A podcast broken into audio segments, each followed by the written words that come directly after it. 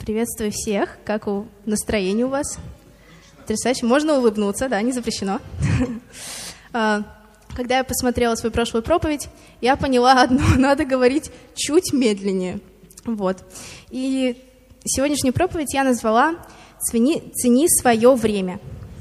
А, то, о чем я хочу сегодня сказать, пришло мне как мысль, когда я в очередной раз э, листала ТикТок, вот, и поняла, что даже ограничения на это приложение мне не помогают. Я их просто продлеваю. Ну, как бы, я надеюсь, я не одна такая, и вообще тема с потраченным временем не туда, куда надо, она для вас актуальна.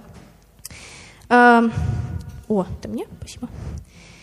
И я на самом деле переживаю в последнее время о том факте, что время бежит, многие мои цели остаются отложенными, невыполненными. Возможно, это чересчур, но заботиться о времени, я считаю, это важно. И признавайтесь, кто в конце года, смотря на записанные тобой цели год назад, переписывает их на более легкую и ставит галочку. Ну так, чтобы красиво выглядело. Нет таких? Я одна? А, я пришла к мысли, э, что если люди замечают такую проблему, но ничего с этим не делают, или у них не получается это исправить, значит, что не хватает мотивации сформулированной цели. Зачем мне сейчас откладывать телефон, если у меня все хорошо? Это достаточно логичный вопрос. Вот. И вот к какому выводу я пришла. Мотивация и желание работать могут прийти после осознания ценности жизни и того, что Бог сделал для нас, чтобы у нас была такая жизнь. Вы все записали? Я еще раз повторю. Мотивация и желание работать могут прийти после осознания ценности жизни и того, что Бог сделал для нас, чтобы у нас была такая жизнь. Помните, что время – это невосполнимый ресурс. А, давайте откроем послание к Ефесянам, 5 глава, с 15 по 17 стих. Итак, смотрите, поступайте осторожно, не как неразумные, но как мудрые, дорожа временем. Потому что дни лукавы. Итак, не будьте нерассудительны, но познавайте, что есть воля Божья.